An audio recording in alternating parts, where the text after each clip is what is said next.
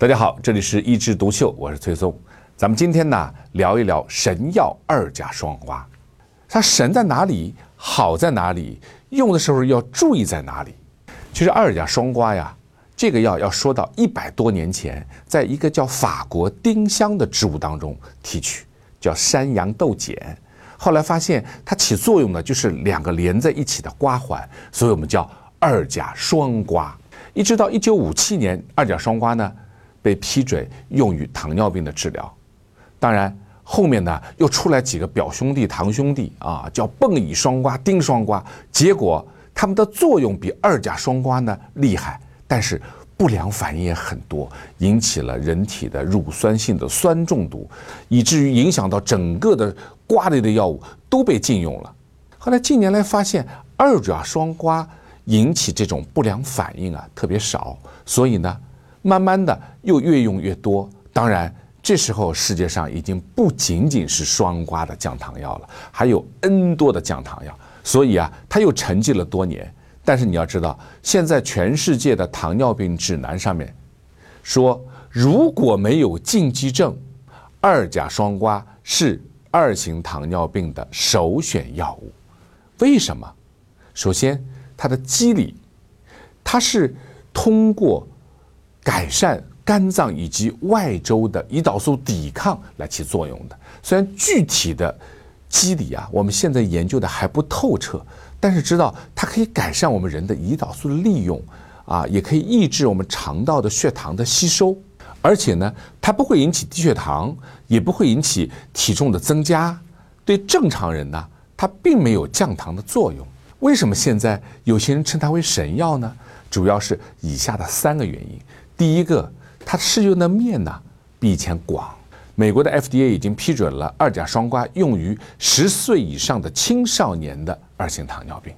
二甲双胍能够用于青少年糖尿病，显示出了它的安全性和有效性。第二呢，竟然 F D A 也批准了妊娠糖尿病也可以用二甲双胍来治疗，这个我觉得非常不得了的。为什么？因为我们大家知道，怀孕以后都不敢吃药。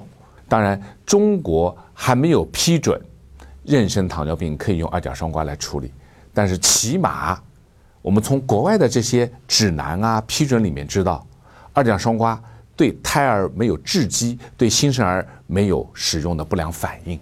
第二个，它神在哪儿呢？它神在糖尿病的周边的疾病，它都已经照顾到了。第一个，心血管问题。我们知道糖尿病呢，它分为大血管并发症、小血管并发症，百分之八十的糖尿病病人死在心脑血管病上面。所以，二甲双胍它改善胰岛素抵抗，改善心肌细胞的凋亡，抑制心肌纤维化方面，哎，对心肌有保护作用，可以减少心血管的死亡率。所以，二甲双胍它不但是对糖尿病有影响，而且对糖尿病的并发症的心血管病也有保护作用。第二个呢，就是可以减重。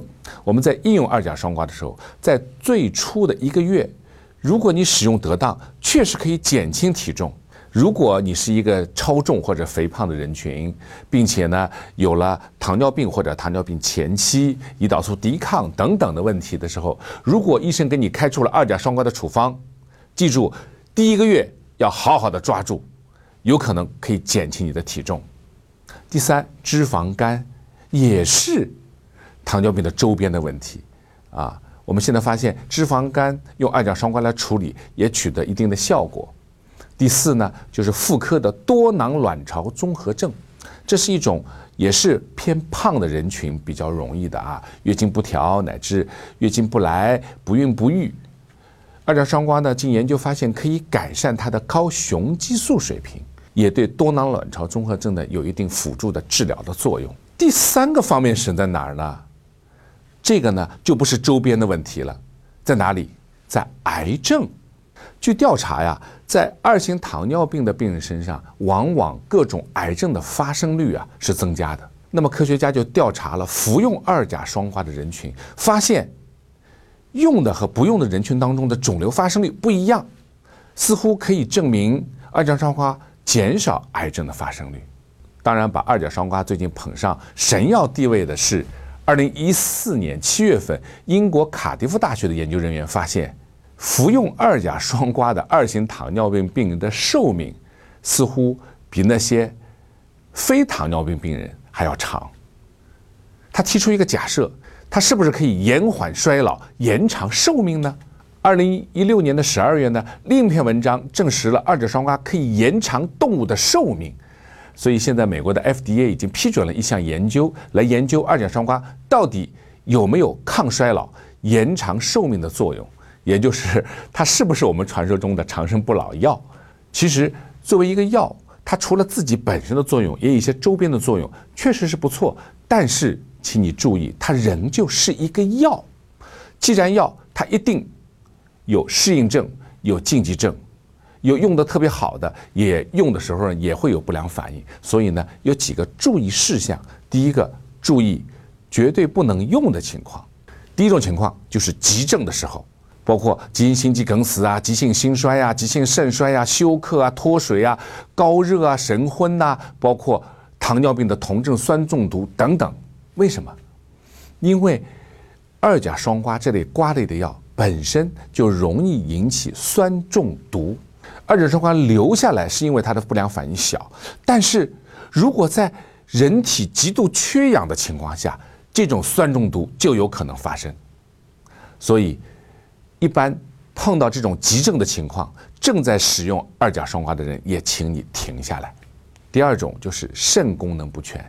其实要说限制二甲双胍应用的最最厉害的原因，那就是肾功能不全了。所以肾功能不全的人不能用，但是记住，肾功能不全不等于蛋白尿啊。有些人有蛋白尿，但是肾功能还可以，还是可以继续使用二甲双胍。但是有一种情况，就是我们平时啊做 C T 要打造影剂，而造影剂本身会影响肾功能，所以一般情况下，在打造影剂做 C T 之前，最好停用二甲双胍四十八个小时。停用完以后再用这个造影剂，不要造影剂和双胍同时应用，对肾脏造成影响，造成造影剂肾病。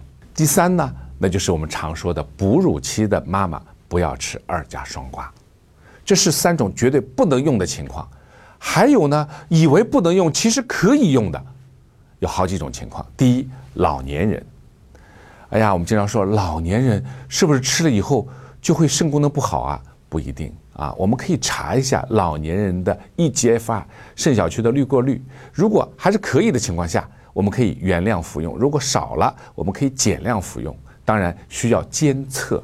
第二个呢，我们经常说它有减重的作用，但是记住，除非有禁忌症，不胖的人，不是极度消瘦的人，也可以用二甲双胍来治疗糖尿病。第三，它和胰岛素配伍使用，非常的安全，非常的好。第四，现在有很多复方的制剂，就是二甲双胍加上其他的降糖药，联合应用会得到更好的一加一等于三的这么个作用。当然说到这儿，吃过二甲双胍的病友们就要说了，崔医生，你说二甲双胍说的是挺好，但是我就是不爱吃这个药，这个药吃下去啊，胃口没有啦，而且老拉肚子。对，它的最大的让人们不舒服的地方就是它的胃肠道反应。所以我们现在有几种情况来改善这种不良反应。第一种，小剂量开始。第二种呢，现在我们还是有更多的药物的剂型，比如说肠溶片，吃下去以后它到了肠子里面才会溶解，所以呢它对胃的刺激就会减少。当然还有缓释片，它可以一天一次，可以增加你的依从性。好，那我们今天呢聊了聊打了引号的神药二甲双胍。还是那句话，一个药用得对，用得好，用对了人就是好药，如果用错了，神药也是毒药。好，我们今天就聊到这儿，我们下次接着聊。